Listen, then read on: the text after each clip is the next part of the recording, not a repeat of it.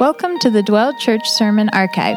Dwell is a family defined by the love of God and committed to giving it away. Here is this week's message. So, when Josh asked me to speak a couple weeks ago, um, I was like, yeah, sure, why not? You know, I've already taken my four week or five week sabbatical since I spoke uh, last in December. It's about time for me to come back up. Um, and he sent me Philippians 2 5 through 11.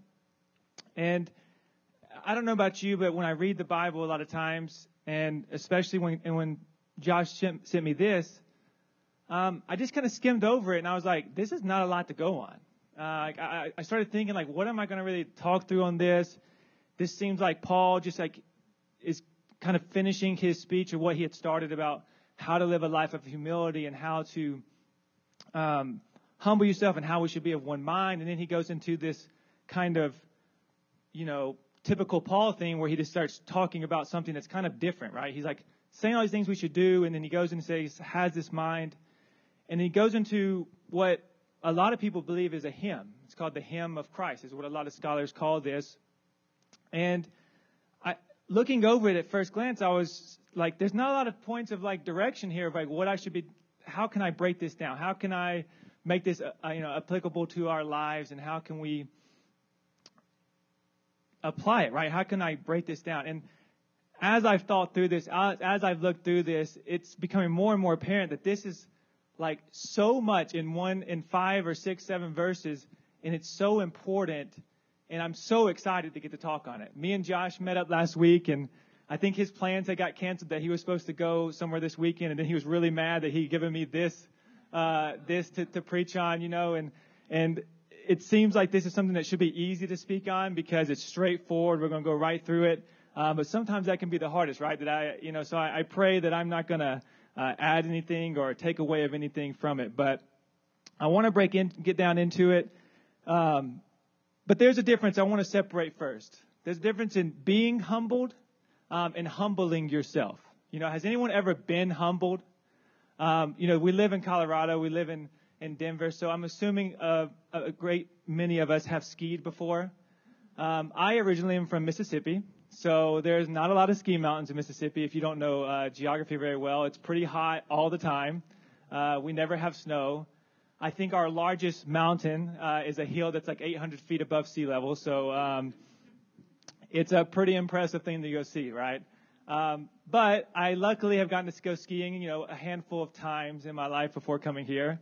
Um, and I don't know what it is. I don't know if it's, I'm kind of crowded right here. I'm, maybe I need to scoot over. I, I don't know what it is, if it's just me being a man, it's me being competitive, or me being whatever it is. But every time I go skiing, you know, I always think I got to go to the top. I got to get to the top, right? So I get on the ski mountain, and, and also like, have you ever been on a ski mountain and how they name their ski slopes? Like, I always start with like a green, right? And it's called like Rainbow Road. You know, it's just this pleasant time. It's like flat half time. Like skiing is so easy. And then you get on a blue and it's called like Vanilla Ice Cream Lane or something. Like, oh, this is not too bad either. Like, of course I can do a black or black diamond. Ever, you know, you're with your friends who maybe have skied before and you're like, yeah, we can accomplish this. This is like, this is not bad. And then you, and there's no like, way of seeing the black until you get up to the black diamond, right? Like, it's like just this thing, this mythical thing. You like look at it on a map, you know, when they show the ski slopes, it looks exact same as the other ones. You're like, it's just a little bit longer. And you take the ski lift up and then you pass the blue, you pass the green, you're still going up and then that fear starts coming. You're like, what's happening right now? Are we still going higher? And you get there and like the, the, the slope is called like you're gonna die. Like that's like literally the name of the slope. At least that's what I, I saw when I was on top of this mountain. And I remember a specific time this literally happened. We were, you know, us living in the south, we don't really can venture to Colorado very much because it's like 45 hours away. So we kind of do East Coast skiing, which gets looked down upon when you're from the West. But hey, we we do what we can do. And uh, so up in Massachusetts, we went skiing, not Massachusetts, but Virginia, and we go up. Me and my brother, we go to the top of this Black Diamond Mountain or this Black Diamond Slope. And from my recollection, it was called, you know, you're going to die, and that's how we felt. And it was not one of those blacks that you're like, oh, it kind of eases into it, gets steep. It was like you get off the lift, you take a left, and it was like a sheer drop. It was like 10 feet of just nothing. Like, and you got to find your way down. And we had gotten to a point so bad where I was like stepping my way down sideways on this mountain trying to get down, right? And, you know, halfway down, stepping down this, I'm standing on like 90 degree angle, it felt like. I just said, I got to go for it. And so I just turned, go straight. I hit the little moguls or mumps, what bumps, whatever you call those things. And moguls are another thing that gives you kind of a false hope. You kind of hit one and you kind of hit another one. You're like, hey, this is not bad. But then you realize you're looking straight down and you don't see the one that's coming like right in front of you. And so like I'm looking down and then I'm just like in the air for what felt like three minutes until like the worst wipeout of my life. And uh, every time I feel like I go skiing, I get humbled of my skill of skiing. I think I can handle it. I think I can take it. And that is just not true. You know, some of you are probably like, skiing's easy. I've done it my whole life. But for a Mississippi boy, it is not the easiest thing in the world. So, and I'm 6'5", lanky. It just never, nothing goes well to that. So, but today we're talking about humility or humbling yourself, not being humbled by something. Um, but we're talking about, and, and we're going to look at really these characteristics of Christ. Paul is going into this hymnal, into this hymn of Christ um, that really is to exemplify what Jesus did, who Jesus is, how important it is what he did um, for us, and the amount of humility and how he humbled himself to do that.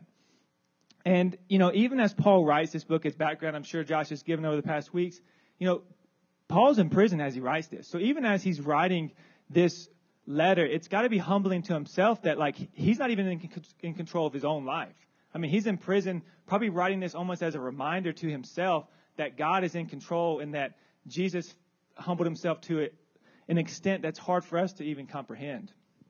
And so, um, let's get into it. You know, I probably will take, I have about three main points, like eight characteristics of Christ, so it's only going to be like three hours and uh, we'll be out of here. Um, so, as we start, number one is Jesus is omniscient and omniscient. So, He's all powerful. He's all knowing. And we need to grasp the fact that Jesus was with God and is God. So in verse 5 and 6, it says, Have this mind among yourselves, which is yours in Christ Jesus. So in other words, have the same attitude that Jesus did.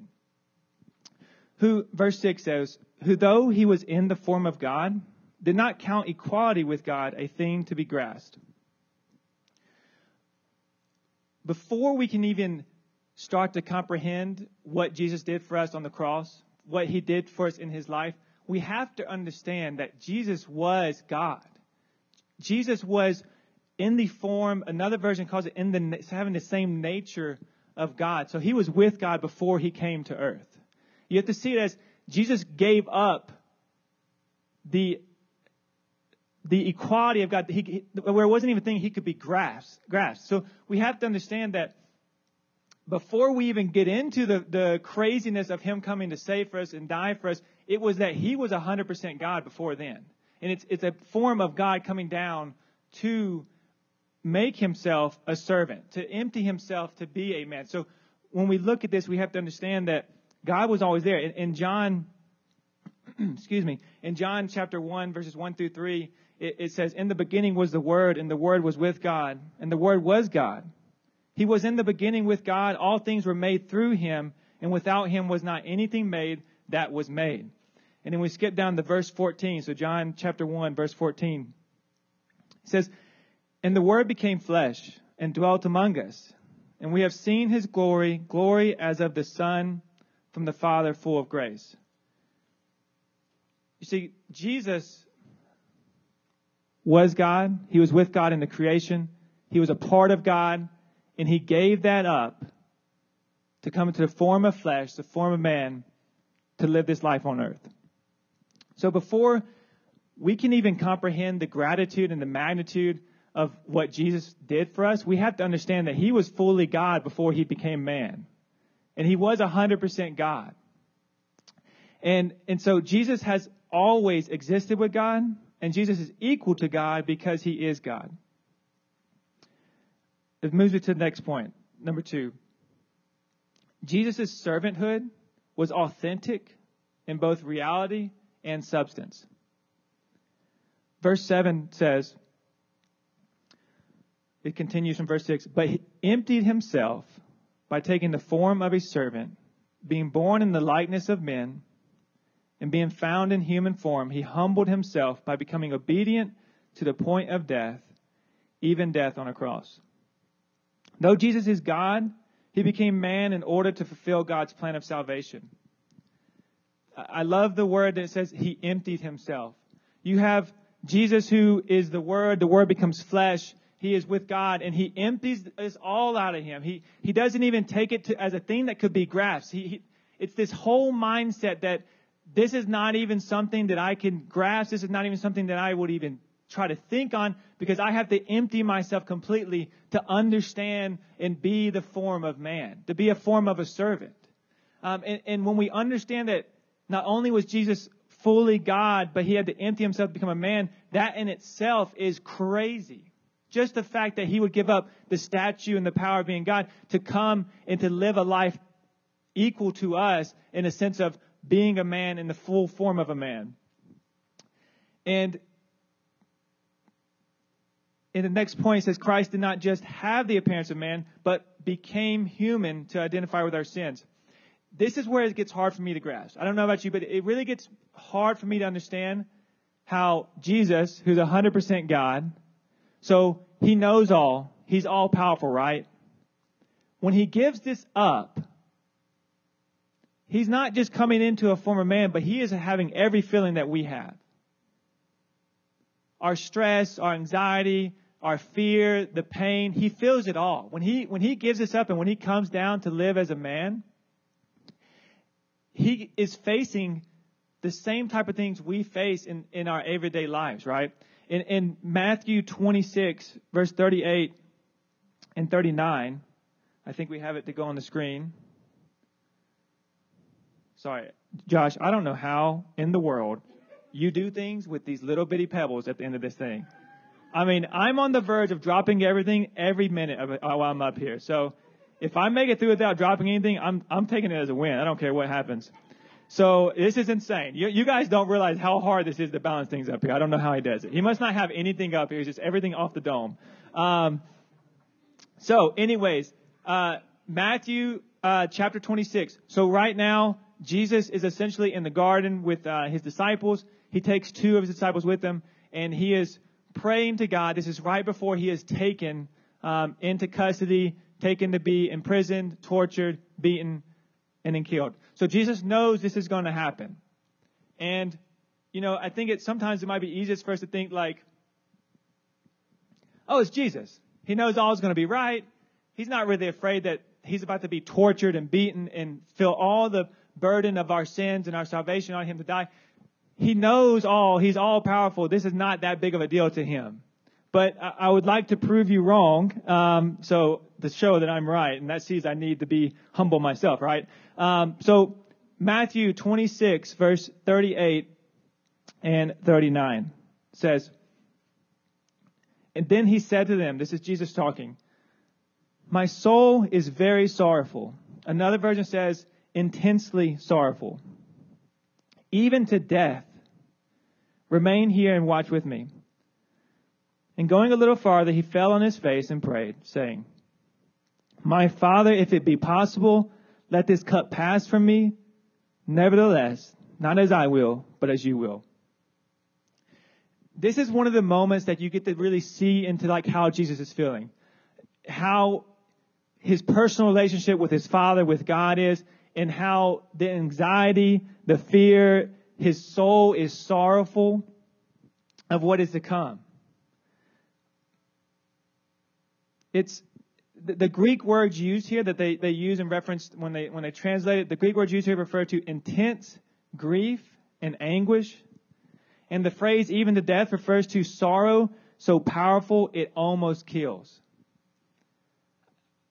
I know that, you know, everyone goes through tribulations in life, and we've had those moments where we feel like we just would like are so and, and when I first read this, I, I read it as, you know, Jesus is so, there's so much sorrow and grief and anguish of Jesus, he would just wants to die. But that's not the fact. It's, it's that there's so much sorrow and anguish, it almost kills him. It's the fact that he knows what's coming and all of him inside of him knows what's coming. He knows the pain that's coming. He knows it. And he's like, if there's any way, if there's any other way, God, let it be, let it be done. But if this is the way and this is your will, I will do it. No, I mean, to the magnitude that what we first talked about, this is God the creator. This is a hundred percent God who emptied himself, gave up all he had to become a form of a servant, to become a form of a human, and would would experience this himself. Like, we take it for what it's worth now, and we take it, I feel like, for granted so many days. Jesus could have came down as a superhero. Would we have seen it any different? Like, he could have came down, he could have saved the world as this crazy king of king, powerful, conquered the world, whether he had super laser beams coming out of his eyes or was just crazy powerful. He could have never suffered. He could have never died. He could have ascended to heaven when he was finished conquering the world.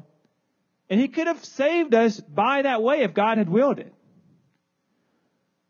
There is a reason that God and Jesus, they chose to live a life of humility, to live a life of a servanthood, that, the, that at the moment that Jesus was at his lowest, at being brought down and emptied himself to the lowest point, that God was doing the most amazing thing that's ever been done in history and that ever will be done. At the point that Jesus gave up himself, came down, died on the cross, at his, when he humbled himself, lived a life to the, the peak of humility of ever in mankind, was the most powerful and impactful thing that will ever happen in this world. And that in itself is just mind blowing. That, that God, the creator, Jesus, was, who was there and everything was created through him, through the word. The word became flesh. He came to be a man, a human. He came to experience what we experience and then brought it into fruition. So Luckily, the story does not stop there. Um, and, and a, another part of it that just kind of blows my mind is Jesus, like they say, is roughly around 33 years old or so, like around that range.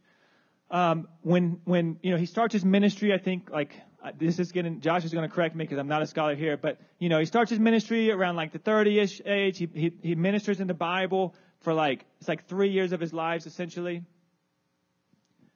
Do we know anything about the, the time before that? Very little, right? We, we, there's obviously this huge impact for the birth of Jesus coming into the world. There's some small stories that we have in the in the Bible that about Jesus when he's younger. But for the most part, Jesus just lived as a carpenter. And I think even then we're like, oh yeah, it's cool. Like he lived as a carpenter. This is the create. This is Jesus who came down and half of like like 90% of his life we don't even know about if I'm, good thing I'm not. If I'm, you know, if I'm Jesus and I'm like, all right, I'm about to do this huge thing for all of mankind, I want every second written down, right? I want them to know when I ace that test, when I learn how to build this bench better than anyone's built a bench before in their life, and I built it faster too, right? At the age of nine, I'm beating my carpenter dad or whatever, like in, in, in woodworking. Like none of this I'm going to say this in a certain way and hopefully none of this mattered to the point of what God's mission and plan was. God's whole purpose, Jesus' whole purpose in this was his ministry and when he humbled himself to come to, to, to death. It's hard for me to grasp because I know me and I'm like, I want everything recorded. I want everyone, I mean, 30 years or so, wasn't it? We don't know much about what Jesus was doing as far as from, from the word. And so that in itself is just crazy. I mean, his story could have been completely different. He could have been just this crazy, powerful person. And, and he's the only person to ever have the chance and to ever deserve rights and his rights, and he chose to waive them. He chose to waive his rights of being a king, of being the create Jesus, and, and he waived all that.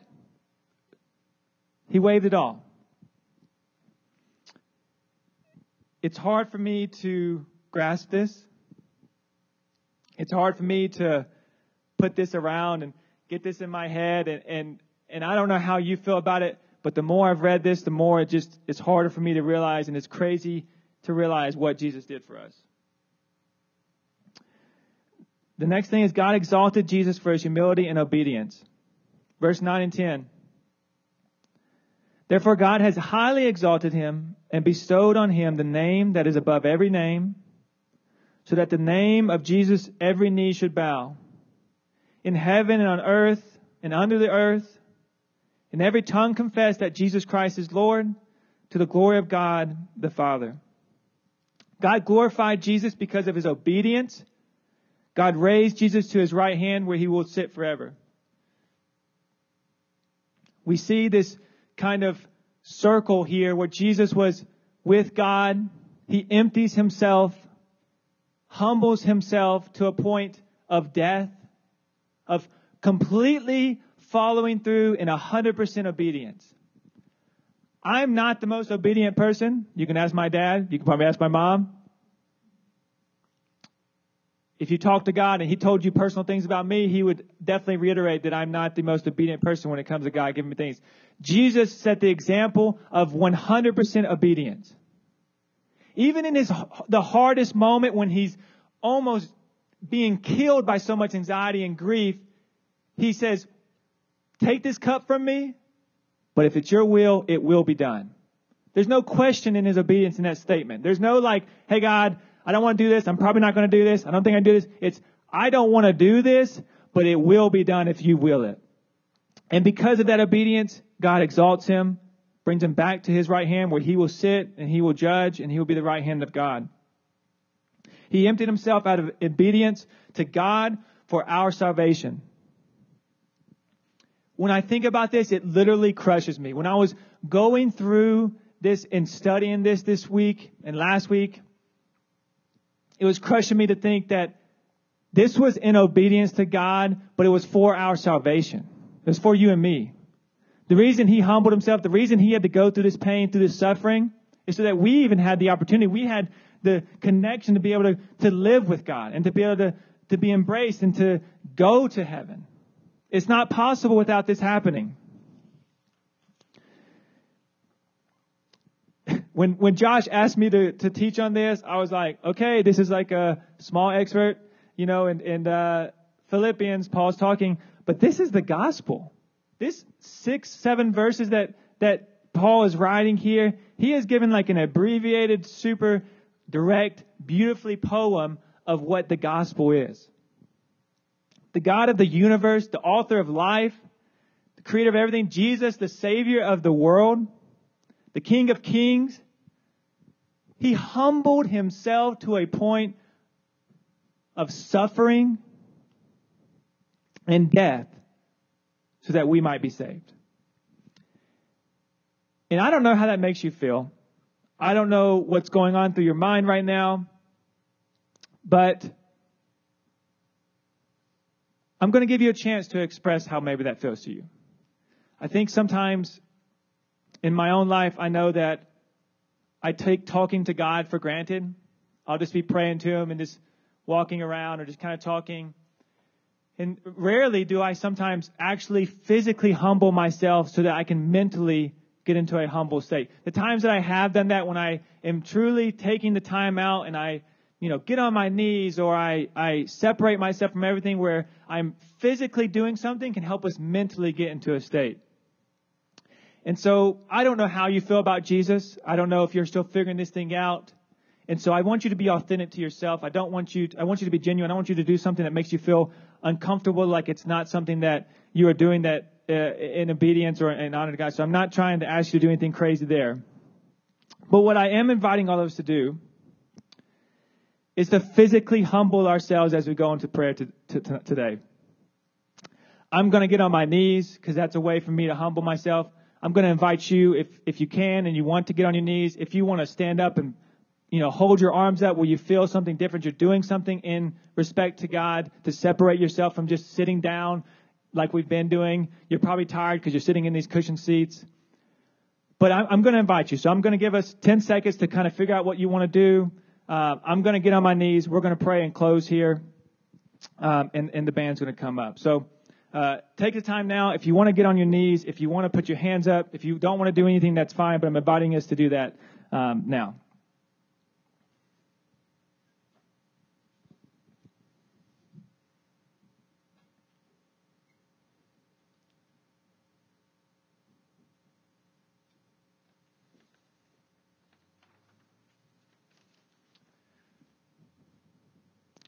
God, I want to start by praying your word. Have this mind among yourselves, which is yours in Christ Jesus, who though he was in the form of God, did not count equality with God a thing to be grasped, but emptied himself by taking the form of a servant, being born in the likeness of men, and being found in human form, he humbled himself by becoming obedient to the point of death, even death on a cross. Therefore, God has highly exalted him and bestowed on him the name that is above every name, so that at the name of Jesus every knee should bow, in heaven and on earth and under the earth, and every tongue confess that Jesus Christ is Lord, to the glory of God the Father. God, we thank you for your word. We thank you for who you are, for your sacrifice, for your humility, for your example of, of what it means to be a servant something that we can't even grasp sometimes, God, but that we hold and cherish to our hearts of what you've done for us, God. God, I pray as we, we come to you in a humble state and humility that this would be a reminder that we're not in control and that you are in control. That every time we talk to you, we should be coming in our lowest form of humility because of how great and how powerful you are. But God, we do thank you for your grace, your grace and your love for us, God. Thanks for listening. We hope it brought you closer to Jesus and more in touch with the world around you. Being a Christian in today's culture can be hard. Fortunately, He gives us the gift of community through His church. So we would love to invite you to join us for one of our Sunday morning gatherings or for one of our weekly small groups. All the details you need can be found on our website, dwelldenver.org.